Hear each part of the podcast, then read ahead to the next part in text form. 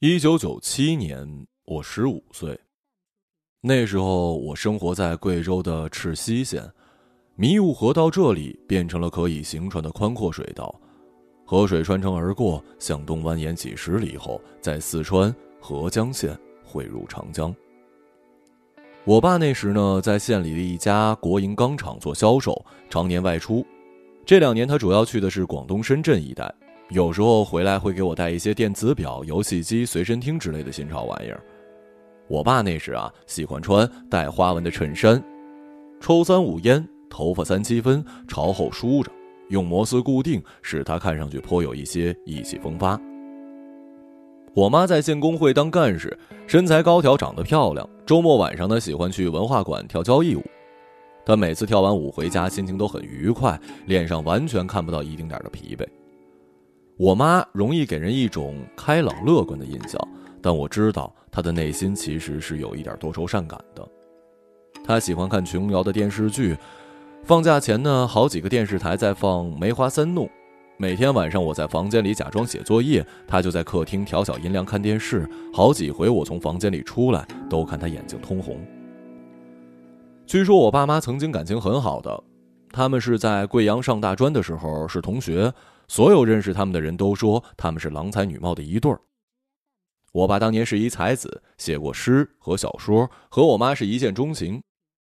但是我的外婆不同意他们在一起，她觉得我爸不安分，将来一定不会对我妈好。即使如此，我妈还是坚定的跟我爸结了婚。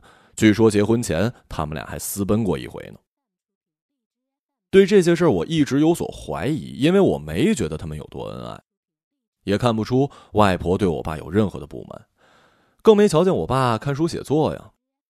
直到后来有一天，我看见他们卧室书桌那个平时上锁的抽屉锁孔里插着钥匙，我趁没人在家打开了它。抽屉里放着存折、国库券、我们家的结婚保险单、我妈的集邮册、获奖证书、避孕套之类的。我在抽屉的深处找到了一个档案袋，里面是一些八十年代的校报和文艺期刊，作者一栏写着我爸的名字易飞。还有两个旧笔记本，一个封皮上写着“为人民服务”，一个封皮上印着《红楼梦》的贾宝玉和林黛玉的剧照。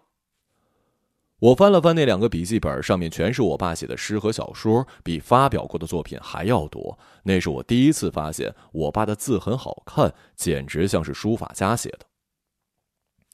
我还在档案袋里找到了一封我妈写给大舅的信，在信里，我妈详细的跟他解释了和我爸私奔的原因，让他照顾好外公外婆，并要我大舅务必尽快帮他借五百块汇到一个宜昌的地址，落款时间是一九八一年，我出生的那一年。尽管我错过了他们的恩爱时光，但我见证了他们的情感逐渐变糟的过程。一九九七年夏天，那是我初二的暑假。我爸出差已经四个月了，比以前的任何一次时间都要久。他跟我妈通电话的频率也比以往任何一次更低。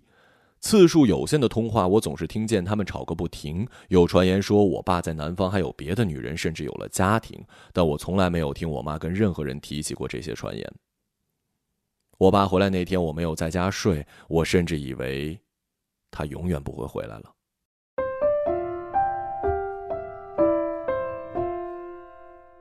那天我在大衣柜里醒来时，丁雪莉已经端端正正的在书桌前做暑假作业了。屋里很安静，她的房间门打开，可以看见客厅地板被拖过的水迹，空气里还有一股淡淡的花露水的味儿。丁雪莉是我女朋友，比我小一岁，因为读书早，所以和我一样都是初二。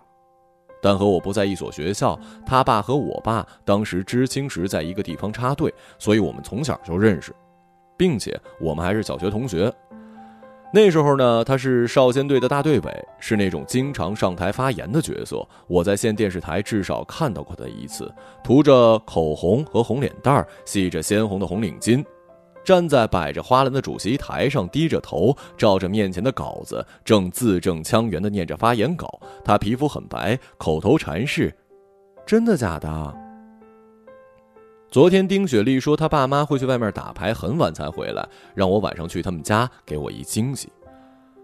晚上我去找他，问他是什么惊喜。他张开嘴给我看他的牙齿，原来他刚刚摘掉了戴了一年多的牙套。他问我好不好看，我仔细看了看他的牙齿，虽然谈不上好看，但也算过得去，便说好看。真的假的？真的。他听了很高兴，说今后终于可以放心大胆的笑了。有那么一会儿，我觉得他还挺可爱的。他是我们学校乐队的黑管乐手。他先是让我在客厅里听他吹了一阵子黑管，然后我们去了他的房间，我们坐在床上开始接吻。那不是我们第一次接吻，却是我感觉最好的一次。我吻着吻着，开始把手伸向他的胸前，他不让我碰他的胸部，紧紧握住我的手。他力气很大，我竟然没有挣开。后来便不再坚持，我们吻了很久，直到大家感觉有一点头晕才分开。我打开窗帘，外面已经是漆黑一片。在我意识到自己该回家的时候，客厅传来了开门声。接着我听到他爸妈在说话，像是他妈在为一张出错的牌而埋怨他爸。他爸是那所中学的教导主任，对学生严厉出了名。他们学校学生暗地里叫他根号二。他爸没回嘴，显然在家里他妈说了算。这是我一个新发现。他妈敲了敲他的门，问他为什么还开着灯不睡觉。他妈是一银行职员，雪莉说她做过三八红旗手，每分钟能数三百张钞票。我见过他工作的样子，数钱的动作让人眼花缭乱。已经半夜十二点了啊！哦，我都洗漱完了嘛，马上就睡。雪莉说着给我使一眼色，然后关了灯。我打开窗户往下看，他家住三楼，没办法从窗户出去。今天你就别回去了，明天再回。我爸妈明天一早上要去上班。那我一会儿睡哪儿啊？你就睡这儿吧。他打开他的大衣柜，我脱了鞋钻进衣柜，里面的空间勉强让我躺着。他把我的鞋藏在了床下。晚安。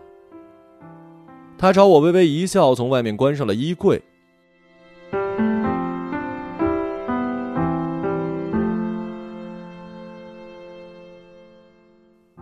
你醒啦？睡得怎么样啊？哎呀。你爸妈呢？都上班去了。我从衣柜里爬出来，站在屋子中间，用力的伸了几个懒腰。你先去洗把脸吧，我的毛巾是粉红色的那块。我对着水龙头洗了脸，在毛巾架上找到那块粉红色的毛巾，上面有一股雪花膏的味道。雪莉从冰箱里拿出了面包跟牛奶，这是你的早餐。说着，继续用那圆规在草纸上画着几何图。我站在他的旁边，用他的一缕头发拨弄他的耳朵。别闹了啊！他放下圆规，严肃的看了我一眼。我只得坐在床上，一边吃早餐，一边看他做暑假作业。可能他觉得我刚才的态度有一些过分了，细声细语的问我今天打算做什么。我说不知道，可能去找高翔吧。他问我有没有做暑假作业，我说还没开始呢。他说他要赶快把暑假作业做完。过几天啊，他妈妈组织单位去旅游，他要跟着他们一起去。深圳就挨着香港，香港回归那天，我觉得有点激动。我跟我爸妈一直在看现场直播呢。哎，你暑假要去哪儿啊？他头也不回的问，把本子翻到下一页。我顿时觉得索然无味了。我回去了。雪莉家离我们家不算远吧，只需要走两条上坡的街，走过一条石板巷子。快到我们家附近时呢，我看见了那个常在我们学校附近转悠的疯老头。他像是一个驼背的跛子，有一口烂牙，留着一头乱糟糟的头发。要是你靠近一点，就可以看见他额头上布满疤痕。他在巷口的垃圾堆里捡了吃的，然后一瘸一拐的往回走。他是我最怕看见的人。我躲在暗处，直到他走远，我才出来。我们家楼下停了一辆桑塔纳，司机是一个我看着面熟的男人，应该是我爸朋友。我装作没看见，径直上了楼。我打开门，爸妈都在，他们在客厅说话。今儿是星期二，这个点家里不应该有人。这就是你所谓的商量？你太虚伪了吧，齐逸飞！你是全世界最虚伪的人。齐逸飞。是我爸的全名。当我妈叫我爸全名时，说明他在发火。他们都坐在客厅，我爸穿着衬衣西装，在茶几上整理着证件和资料，似乎马上要出门办一件紧要的事儿。我妈穿着睡衣，压发箍，把头发往后面拢着。爸，你什么时候回来的？昨晚。楼下好像有人在等你啊。我知道。我爸说，但他没有继续要跟我说话的意思。我朝我的房间走。七七，我妈大叫：“你昨晚去哪儿了？”他问我的语气跟刚才跟我爸说话的语气几乎没分别。我爸看了看我，但他眼神里似乎在说他知道我昨晚去哪儿，或者根本不在乎我去哪儿。我去高翔家了，昨晚在他们家过的。我有过几次在高翔家过夜的先例。你怎么不知道打个电话回来啊？你不知道我会担心你啊？哦，忘了。我避开他眼睛，尽量表现的温顺。我可不想在这个时候激怒我妈，她正在发脾气，显然跟我关系不大。我可不希望引火烧身，也不想帮谁转移注意力。你也不管管你儿子，每天在外面野，现在连夜不归宿都学会了。你还是应该打个电话回来的。我爸装作语重心长，下次你要在外面过夜，最好提前跟你妈说一声。他额头前垂着几缕头发，让他看上去有一些疲惫。尽管他的话毫无说服力，我还是答应了他。我去做作业了啊。说着进了卧室，反锁了门。躺在床上，随手拿起一本《七龙珠》看，但是一点也没看进去。我又换了一本《柯南》，但还是没有办法投入。竖着耳朵听他们说什么。好吧，我已经决定了，这次回来是办停薪留职的，我必须抓住这个机会。趁年轻拼一把，我最后悔的就是当初答应你去负责南边，你的变化就是从那个时候开始的。你知不知道朱老三也在赤溪镇开了一家炼钢厂？你知道那个炼钢厂怎么运作的吗？就是把我们厂的废钢渣弄到他们的铁炉里再炼一遍，有时候那些铁渣几乎全是铁。他就是个草包，成天就知道鬼混。我要是有这样子路子，你以为我不会去用啊？我只能去南边闯闯啊。我认识这个叫朱老三的，人瘦，戴一副金丝眼镜，是钢厂厂长的小舅子。有一次，他跟我爸的朋友在我们家打麻将，他管二筒叫奶罩，我就记住了他。不过我爸的话也不能全信，某种意义上，他是一个相当自以为是的人。就我了解的情况来说，从来没听说他佩服过谁。你去南边的目的，你自己心里清楚，别找那些冠冕堂皇的借口。谭敏，你什么意思？别把每个人当傻子。我没想到你会信那些鬼话。我说了，别把每个人当傻子。我们之间缺乏基本的信任。他的声音小了，说的却很坚决。我承认，生意场上难免有一些逢场作戏，但仅限于此。我可以对天发誓。你的信用已经破产了。我妈说，我听见了打火机点烟的声音。我不想跟你吵架，只想心平气和跟你谈。还有人在楼下等我呢。如果问我的意见，没问题。我妈说，语气潇洒的近乎轻蔑。我听见我爸的大哥大响了。哦，行，哎，我这就来啊。我们找另外时间再谈吧。下午行不行？我要迟到了。可以，下午在单位等你啊。过了一会儿，有人敲我的门，是我爸。这回他给我买了一双白色的波鞋，穿上试试。我把脚放进去，大了，是吗？我爸伸手朝我的脚后跟试了试，你不要使劲往前顶啊！我显然没那么做，没关系，先放着，过两年就能穿了。我爸出门之后，我妈接了一电话，大概是说他周末不能去跳舞了，最近可能都去不了了。过了一阵子，我听见敲门声，我睡了。我上班去了啊，中午有点事不回来了。一会儿你自己在外面吃吧，我知道你身上有钱啊。知道了，晚饭你可以去你外婆家吃。今天晚上你哪儿也不许去啊，我可能晚点回来。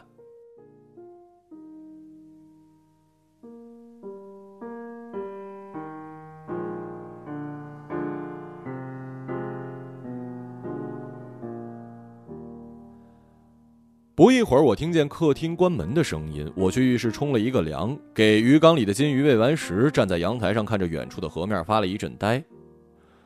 我们家的县城是一个地势较高的地方，站在阳台上正好可以看到迷雾河最笔直的那段河道。现在是汛期，迷雾河涨了水，变成了黄色。上周下过几场大雨，雨停之后一连几日都是烈日炎炎。风吹开我爸妈的卧室。我看见我爸的大旅行箱立在了墙角。以前他有一个棕色的密码箱，就是香港电影里常见的那一种。现在他换了一个黑色的更大的密码箱。我把箱子放平，箱子很沉。我几乎拎不动它，像往常那样，我想打开它看看里面有什么。也许我可以在某件衣服的口袋里找到一张女人的照片，以及这个女人写给她的一封信。信上最好写清楚她跟我爸之间的关系，最后还留着这个女人的真名。我预感这次箱子里应该可以找到我想要的。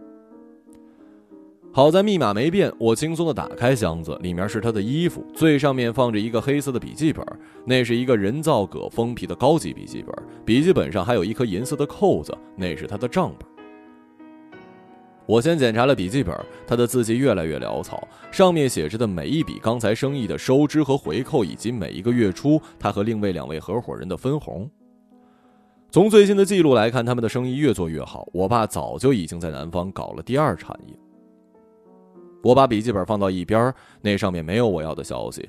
我开始一件一件的检查衣服，所有衣服干干净净，找不到一点痕迹，也没有一点异味。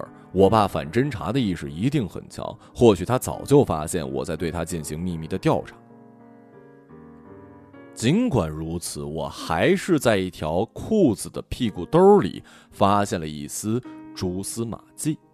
那是两张叠在一起的登机牌，登机牌被水洗过，皱巴巴，字迹有一些模糊。我轻轻把它展开，能看到都是上个月五号中午从广州到上海连坐。一张是我爸的，另一张登机牌的旅客姓名一栏赫然写着三个字：苏某某。后面两个字非常模糊，我拿放大镜看了半天也无法辨认。最后，我把登机牌按照原来的折痕折好，放回了夹克兜里。衣服一件一件叠好，按顺序放回去，关上箱子，拨回之前的数字。我把箱子立起来，小心地摆回原处。我出门找高翔，我不想一个人待在家里。高翔是跟我穿一条裤子的那种哥们儿，话不多，脸上看不到表情。和他不熟的人呢，会以为他冷漠，实际上他很仗义，对朋友是有求必应。他对学习丝毫没有兴趣，成绩在班里长期倒数，但是在机械方面是一天才，甚至可以做出一把可以打穿薄木板的弹珠火药枪来。有一阵儿，他走到哪儿都把那把枪随身带着。他爸妈很早就离了婚，他跟他爸过，他爸是一长途客车司机，住在客运公司的司机宿舍。他妈呢，在县城的另一头开餐馆，并且再婚有了孩子。有时候我会跟他一起去他妈那里取生活费。那些生活费里有我的一部分，我妈把我的零用钱卡得死死的。我经常去司机宿舍找他下象棋。我跟高翔的棋艺呢是不相上下，但要是他爸在旁边，就会帮着高翔参谋。那种情况下，我就毫无招架之力了。某种程度上，我挺羡慕高翔的。我从来没跟我爸下过棋。司机宿舍在县城郊区的汽车站附近，我在路边花五毛钱坐到对面。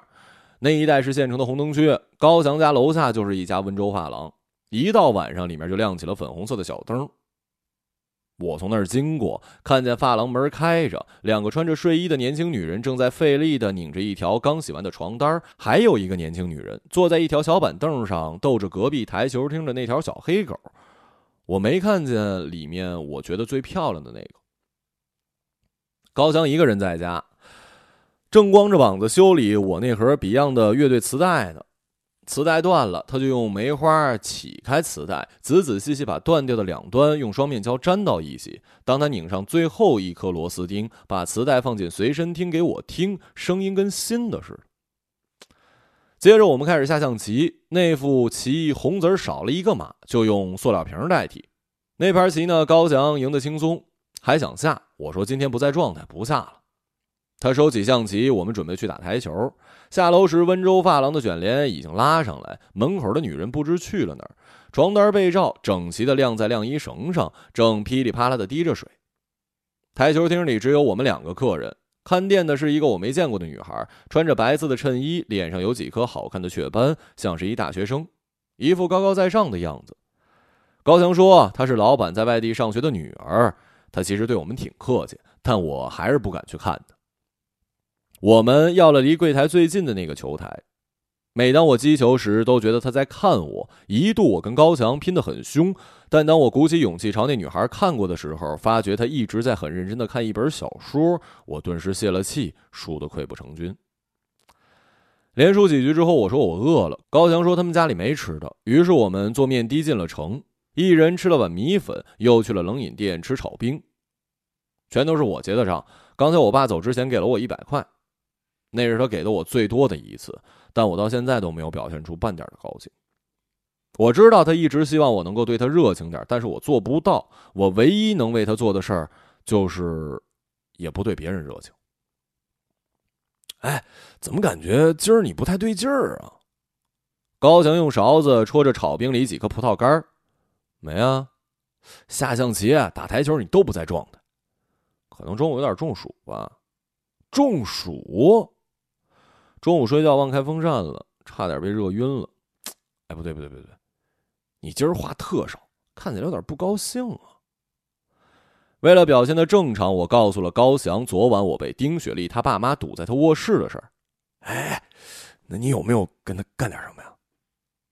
高翔终于放了心，咬着吸管坏笑：“没有啊，随时都可以，但是我现在不想。那你你你睡在哪儿啊？衣柜里啊。”他居然让你睡衣柜，哎 哎，你能睡进去吗？睡得舒服呢。我没说假话，除了稍微挤了一点之外，其实躺在里面有一种格外安全的感觉，我睡得很踏实。但他笑个不停。那你呢？你和乐山做过什么呀？乐山是高翔的女朋友，也是我同学。她很漂亮，却没有半点漂亮女孩子的架子跟坏脾气。一口洁白整齐的牙，是那种你不会轻易拿她和别人比较的女孩。乐山他爸是监狱的狱警，他参加过对越自卫反击战。乐山说他现在家里还有一把五四式手枪。他妈是幺幺零的接线员，只要打幺幺零就可以接通他的电话。乐山身上有一股神秘的气息，我曾经也喜欢他，但是怎么说呢？嗯，现在我跟他是哥们儿。哎呦喂！你昨儿居然在衣柜里睡了一晚上。说完笑了两声。哎，你别跟别人说你认识我啊。哎，你跟乐山做过什么呀？哎，我可不能告诉你了。他突然间一本正经，这属于个人隐私。喝完冷饮，我们去录像厅看了《射雕英雄传》。白天录像厅人不多，我们也不在乎放到哪一集，坐下来就看。每放完一集，老板就下来收下一集的票钱。我嫌麻烦，一下给了他五集的钱。但我们只看了两集，就昏倒在沙发上睡了。直到高强把我叫醒，此时屏幕上正在放着郭靖和欧阳克在桃花岛比武。放放放完了。我刚才一直处在半梦半醒，耳边传来打打杀杀，断断续续的做了一梦，梦见我爸一副欧阳克的打扮，还差一集。刚才乐山呼我，叫我们去游泳去。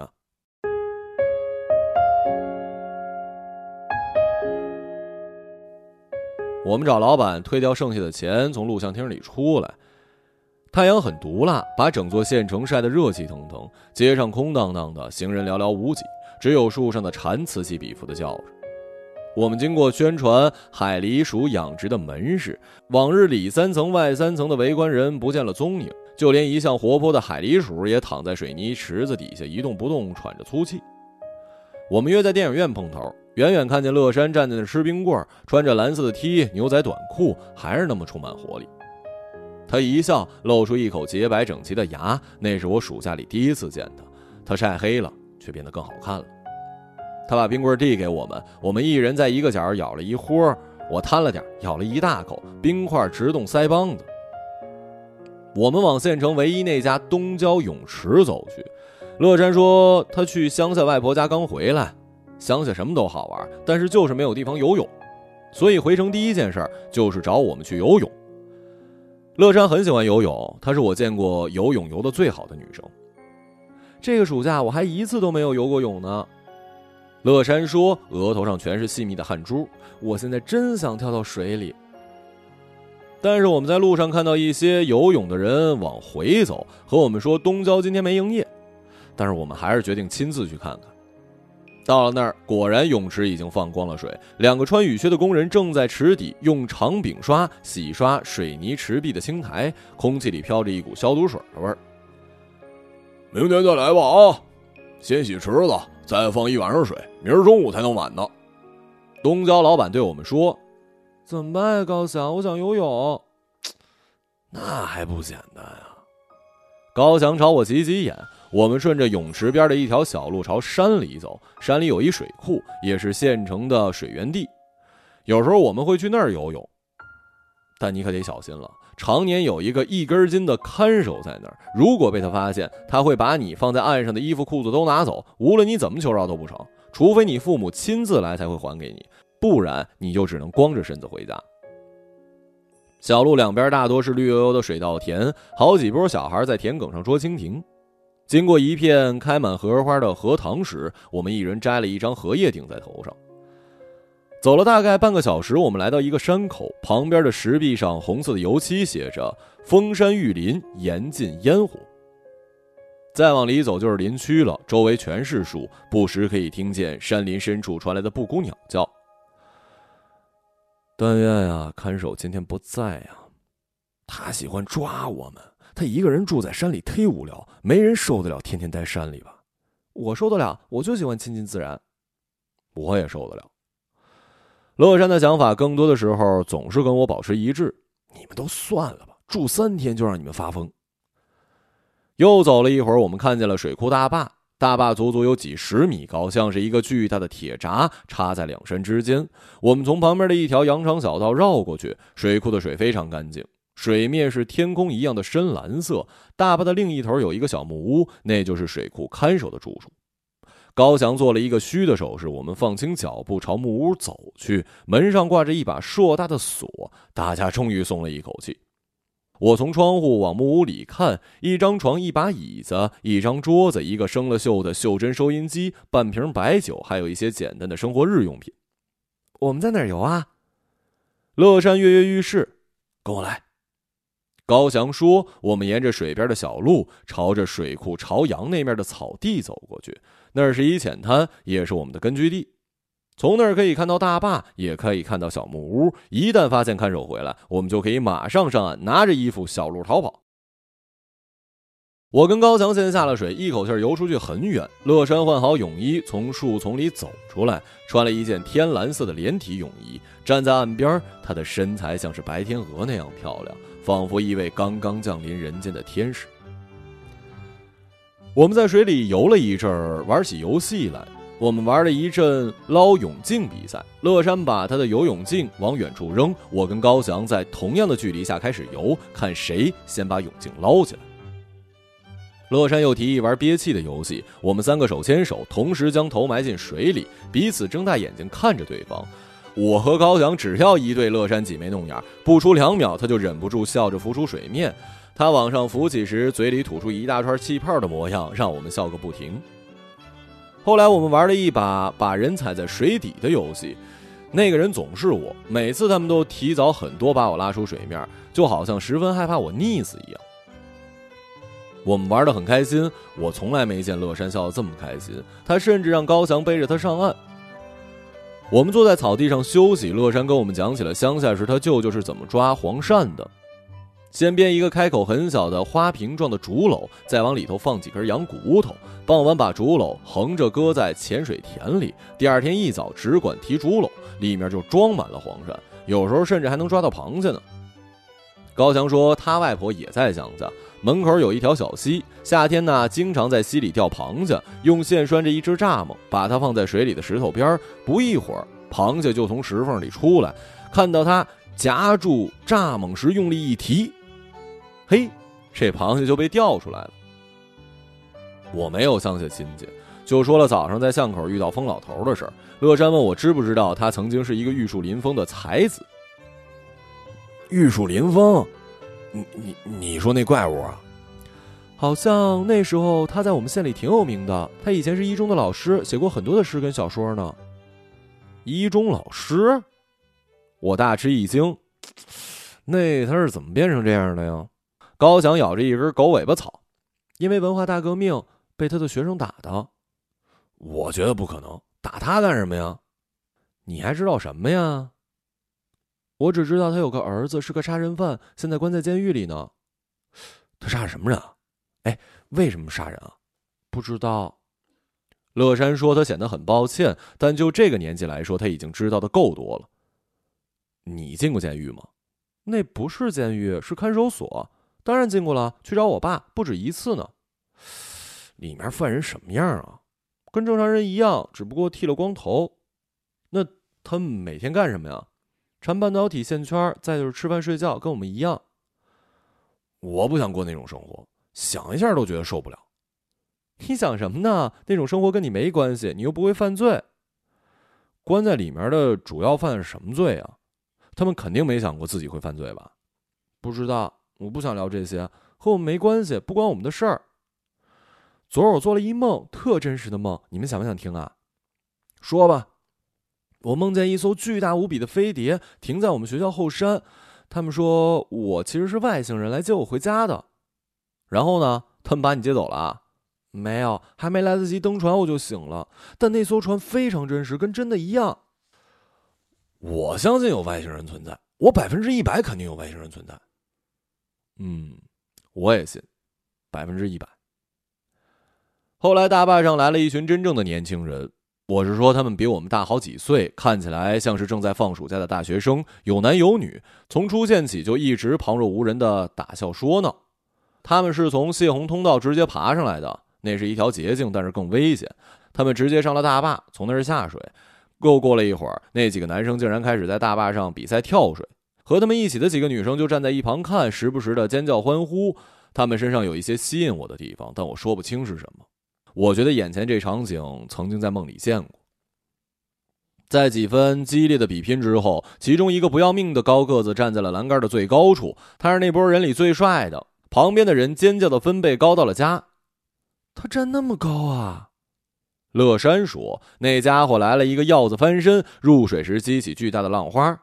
哇，胆子真大！有什么呀？你敢吗？”乐山瞧他一眼，又接着看跳水。我们看了好一会儿。哎，高翔呢？我这才发现高翔不见了。我们喊着他的名字四下找。过了一会儿，远处传来一声哨响，是高翔。他爬上了水边的一处悬崖，悬崖离水面足有五六层楼那么高，白色的石灰岩像是刀切一般平整。那是我们发现的一个跳水的绝佳之处。我们一直想从上面跳下来，但是谁也没敢这么干。快看那个人！哎哎，他好像要从那儿跳啊！高翔，你别跳，快回来！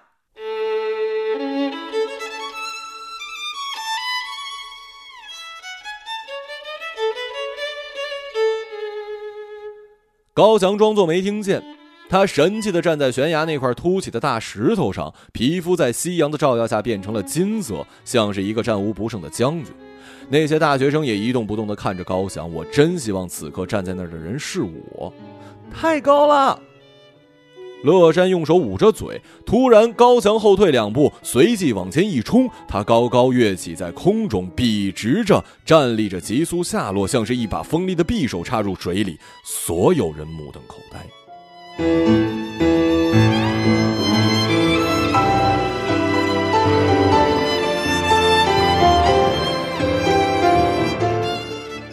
水面很快恢复平静，久久不见高翔浮出来，空气似乎凝固了。乐山紧张的屏住呼吸，我的心也提到嗓子眼儿。哇！高强猛地从水里钻出来，潇洒的甩甩头，用手拍打水面，下来呀！他朝我们快活的喊，我们跳进水里朝他游过去，我们游在一起。那天傍晚，有那么一阵儿，我们三个头对头躺在草地上，许久没有人说话。水面倒映着青山，天边飘着淡淡的云，凉风吹在身上，让人感到舒服惬意。我希望我们三个一辈子都这样。当时我的想法跟乐山一样，希望我们仨一辈子都这样。有那么一瞬间，我觉得自己已经忘记了一切烦恼，那是一种无与伦比的美妙，让你感动，想要让时间停滞下来。但很快我恢复了正常，我想到了那三个字：苏某某。我想象他的样子，他的职业，他说粤语还是普通话，是否喜欢跳舞，他们的孩子是男孩还是女孩？如果可以，我希望是女孩。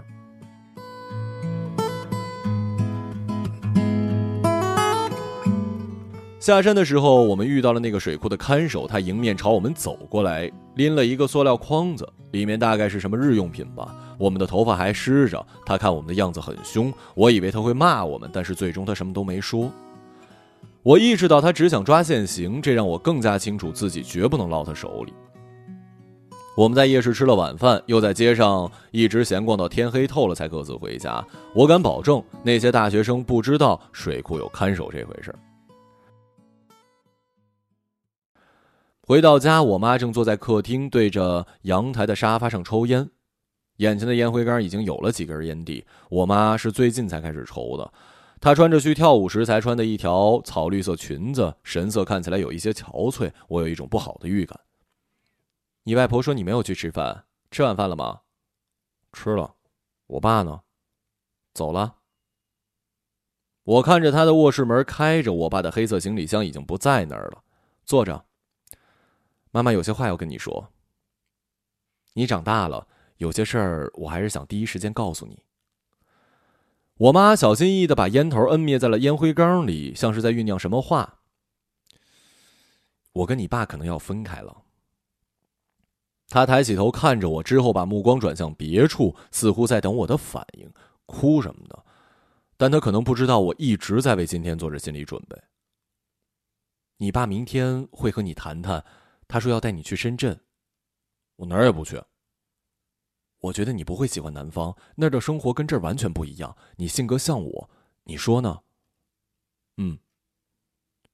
我妈看着我，神情有些复杂，似乎不仅仅是在看我，而是在透过我看另一个人。我以为他会说一些关于我爸的事儿，这样我可以解开心里那个疑问，甚至我在等他骂他。你觉得我们家的日子过得不够好吗？没有啊。我不知道他为什么会问这个问题。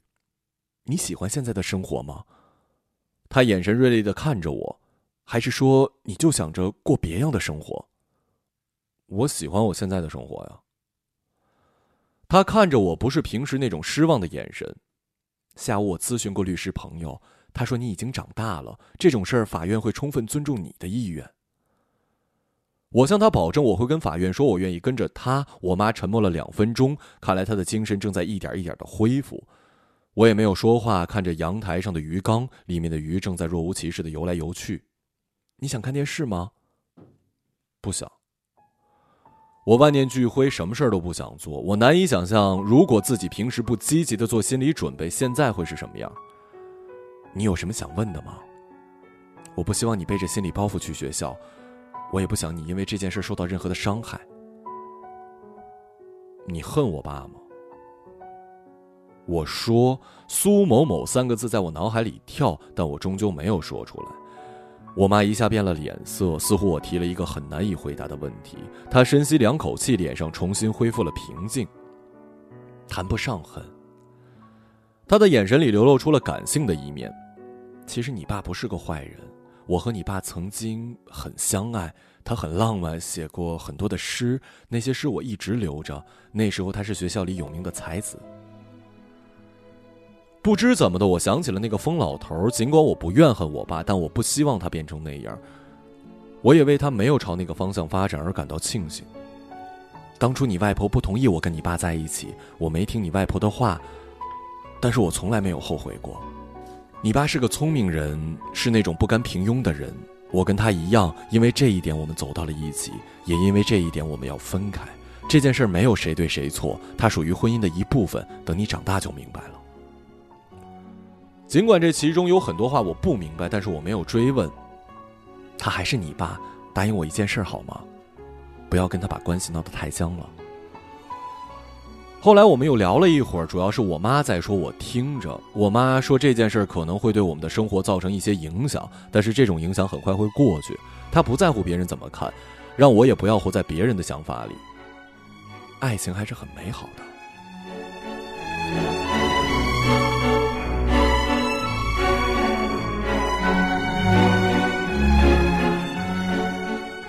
夜里，我躺在床上，周围很静，偶尔听到迷雾河上传来汽笛声。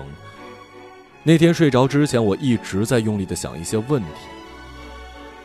我在想，为什么同一个东西既可以使两个人走到一起，也可以使两个人分开？我妈所说的我爸的变化是什么？为什么我没能发现这种变化？南方究竟是什么样子？有什么在吸引着我爸放弃体面光鲜的工作去那儿？我爸又是否真的在南方有另外一个家庭？有那么一瞬间，我无比清晰的意识到，生活在我面前被撕裂，那种无忧无虑的日子正在离我越来越远，而前方的路变得一片模糊。我想尽力长大，虽然我不知道自己长大之后想做什么，又能做什么。我感到前所未有的孤独，觉得自己永远无法和谁建立一种真正的亲密关系。你所要依靠的只有你自己，也只能是你自己。成熟就是尽力摆脱你对他人的依赖。我告诉自己，我不在乎，我很冷酷，没有什么事情可以伤害到我。一九九七年的夏天，我的爸妈离婚了。我爸辞掉钢厂的工作，下海去了南方。那也是我在赤溪度过的最后一个夏天。开学后没多久，我妈通过关系调到了贵阳工作，我也转学去了那里的一所初中。高一那年，我妈跟一个体校的拳击教练结了婚，他们是在驾校认识的。据说他年轻时就是一个拳击手，得过全国冠军。他有一个显眼的驼峰鼻，那就证明他当过拳击手。他很想教我练拳击，但是我没答应。我高三那个暑假，他们离了婚。他因为赌球欠了一大笔高利贷，办完离婚手续就消失了。高中毕业之后，我去了南方上大学，跟我爸一块生活，但我们不经常见面。我最近一次见他是上个月他的第三次婚礼。婚礼在深圳一家海景酒店进行，因为前一夜的宿醉，我睡过了头，醒来已是中午。我飞快穿上衣服，没洗脸出了门。出门时，床上陌生的女孩还在熟睡。我一路疯狂超车，引起了一阵骚乱。上了滨海大道，我把这辆三叉戟开到了一百六十迈，发动机巨大的轰鸣声让我大脑一片空白。我知道这么干很危险，但我想参加我爸的婚礼。我已经错过了前两次，不想再错过这一次了。尽管我把油门踩到底，还是在仪式结束的时候才赶到。此时，客人们都聚在酒店后花园的露天餐厅里用自助餐。我看到新娘被她那老实巴交的娘家人簇拥在椅子上，她看起来二十七八岁，和我年龄相仿，穿着白色的婚纱，戴着白色的手套跟白色的头纱。所有新娘都那样，每隔一会儿就会有人来跟她合影。终于，我爸也出现在了花园里。儿子，他一看到我便朝我走过来，穿着定制西服，带着新郎的胸花，满面红光。爸。你爸在找你，他有点喝醉了啊！他的胖司机乐呵呵的对我说：“好儿子，最近怎么样啊？很久没看着你了，有没有半年了？啊，挺好的。”我扶着他，以免他跌倒。你喝了多少啊？没多少，今儿爸高兴。你看起来又年轻了十岁啊，儿子。有有有句话，爸跟你说。他领着我往前走，头挨着我的头。就一句，就一句，给我点根烟。他收起了笑，我抽出一支递给他，帮他点上火。远处一个大腹便便的家伙正在热情的跟他打招呼，他看起来像是老板或者是局长之类的。我爸冲他挥挥手，示意马上过去。恭喜爸爸吗？当然了，你放心，儿子。没什么能影响我们的父子关系。说完，他眯着眼，郑重其事的看着我。我从来没担心过这个，爸。他在我肩上使劲按了两下。行了，去忙你的吧。他放下手，和司机一道朝那个肥佬走去。我们说话的时候，那个肥佬一直在原地等着。一路上，我爸不停的跟客人握手致意。我离开人群，走到海边，坐在了一把长椅上，望着远处平静的海面，回忆着那个不眠之夜困扰我的种种问题。长大之后，我仍然不知道那些问题的答案是什么，但我已经不在乎了。我变得几乎不再被任何问题困扰，不是因为我懂得多，而是因为我不再思考任何问题。那些问题可能并不复杂，只是我不想搞懂，因为是否搞懂和你最后怎么做之间没有半点关系。尽管我早已变得冷酷无情，但是在每一个孤独的时刻，我都会想起1997年我在赤溪度过的那个夏天。我疲惫的闭上眼，耳边仿佛再次传来了迷雾河的汽笛声，那似乎是我人生最后一个夏天。转学之后，我跟高翔、乐山、丁雪丽他们渐渐失去了联系。在那之后，我就再也没有交过什么真正的朋友。而我妈，我也已经很久没有见过他了。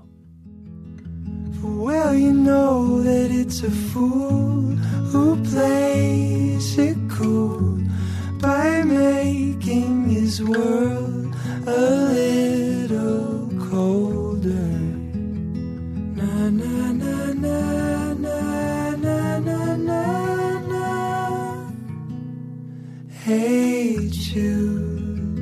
Don't let me down. You have found her, now go and get her. Remember to let her into your heart, then you can start to make it. 一个朗读者，马晓成。So let it out and let it in. Hate to You're waiting for someone to perform with.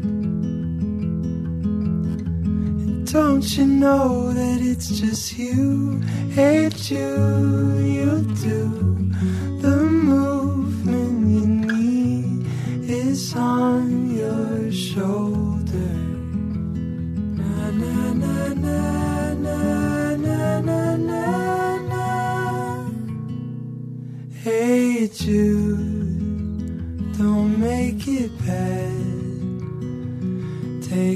sad song and make it better.